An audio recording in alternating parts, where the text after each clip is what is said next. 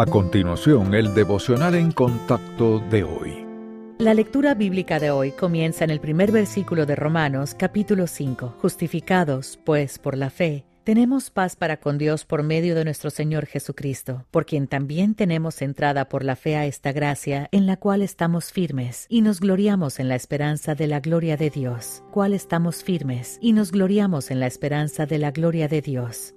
La mayoría de nosotros queremos paz en nuestro corazón, en nuestras relaciones y en el mundo. Pero la esfera más importante de la paz es con Dios. Sin ella estamos perdidos. Cuando Adán y Eva pecaron, se levantó una barrera entre la humanidad y el Creador. La armonía que había existido anteriormente entre Dios y el hombre se quebrantó y solo Dios podía restaurarla. El costo de la reconciliación fue la horrible muerte del Hijo de Dios mientras colgaba en la cruz para cargar con el peso del pecado de la humanidad. Ese día Jesucristo pagó el castigo por nuestras transgresiones. En el momento de su muerte, el enorme velo del templo que dividía el lugar santo del lugar santísimo se rasgó en dos de arriba abajo, lo que significaba que se había logrado la reconciliación.